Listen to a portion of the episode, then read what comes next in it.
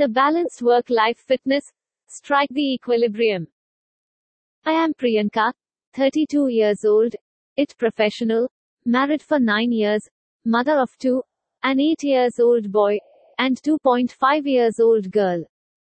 Since school times, I was on a heavier side and called a healthy child but never thought much about it.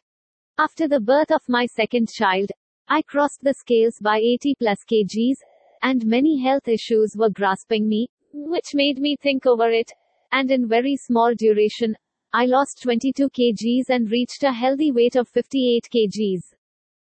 India is gaining weight not in a prospect I can be proud to highlight. Traditionally known for malnutrition, Indians now report more and more frequently overweight, obesity and their consequences. Excess body fat, abdominal adiposity, increased subcutaneous and intra-abdominal fat, and fat deposition in ectopic sites are all characteristics of obesity in Indians, such as liver, muscle, and others. Obesity is a major contributor to metabolic syndrome and type 2 diabetes mellitus, both of which are extremely common T2DM. Even though this is a worldwide phenomenon, India is unique in that it is dealing with both over and undernutrition at the same time. This article examines the scope of India's obesity problem. The percentage of ever married women aged 15 to 49 years who are overweight or obese increased from 11% in NFHS2 to 15% in NFHS3, according to the National Family Health Survey NFHS. Rural areas have a higher prevalence of malnutrition, whereas urban areas have a threefold increase in overweight and obesity. It could be because there is less physical activity in cities. Women also have a higher rate of undernutrition and overweight, obesity than men. This dual disease pattern in women may have an endocrine origin, but it is more likely due to societal and cultural norms that prevent women from living a healthy lifestyle. Overweight and obesity are three times more common among women with 12 or more years of education than among those with no education. So after knowing the above facts, let us know the problem and solution. How obesity occurs? Obesity is commonly caused by eating too much and exercising insufficiently. If you consume a lot of energy, especially fat and sugar, but don't burn it off through exercise and physical activity, your body will store a lot of it as fat. What causes obesity? Gaining and maintaining excess weight can be caused by a variety of factors. Diet, lack of exercise, environmental factors, and genetics are among them. Food and activity. When people consume more calories than they expend through physical activity, they gain weight. The greatest contributor to weight gain is this imbalance. Environment. The environment has an impact on our ability to maintain a healthy weight. Consider the following scenario. People find it difficult to be physically active when there are no nearby parks, sidewalks, or affordable gyms.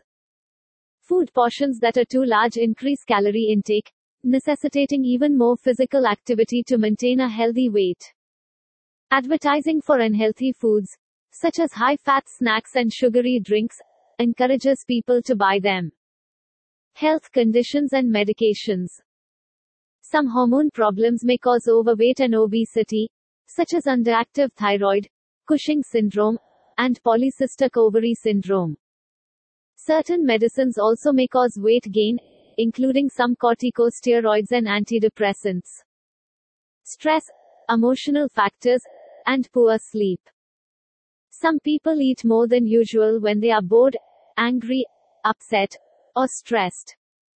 Studies also have found that the fewer people sleep, the more likely they are to have overweight or obese. It is partly because hormones that are released during sleep help control appetite and the body's use of energy. So, in this article, I would like you all to identify the cause and factors of your personal obesity so that in the next blog, you can find the solution to get rid of extra baggage that you are loaded with and feel confident within no time. To give you a little peek into it, here is a thought that you can implement to trim down weight and live healthily. The vegan diet. A vegan diet consists solely of plants, such as vegetables, grains, nuts, and fruits, and plant-based foods. Vegans do not consume animal-derived foods, such as dairy products and eggs. Healthy eating as a vegan. A varied and balanced vegan diet will provide you with the majority of the nutrients you require. Vegans should eat the following foods to maintain a healthy diet. Every day, consume at least 5 portions of a variety of fruits and vegetables. Potatoes, bread, rice, pasta, or other starchy carbohydrates can be used to make meals. Choose whole grain where possible. Have some dairy substitutes on hand, such as soya beverages and yogurts. Choose lower fat and lower sugar options. Consume some beans, pulses, and other protein-rich foods. Select unsaturated oils and spreads and eat in moderation. Drink a lot of water. The government recommends 6 to 8 cups or glasses a day. If you want to include high fat, high salt, or high sugar foods and drinks in your diet, do so in moderation. I'll talk more about it in my next articles. Over-intellectualizing is a thing no one entertains. I'll leave with some health motivation quotes. Take care of your body. It's the only place you have to live in. Jim Rohn. It is health which is real wealth and not pieces of gold and silver. Mahatma Gandhi. To keep the body in good health is a duty, otherwise we shall not be able to keep the mind strong and clear. Buddha. Remember to be motivated and confident in all conditions of life. We hope that was insightful and valuable to you. Please note. We at Think with Niche welcome industry experts as columnists at our platform. Let us build global intellect collectively. You can reach us at editor at thinkwithniche.com. This podcast ends here. Thank you for staying tuned to our podcast channel. You can also read our exclusive posts on business and entrepreneurship by logging on to www.thinkwithniche.com. Keep reading. Stay safe.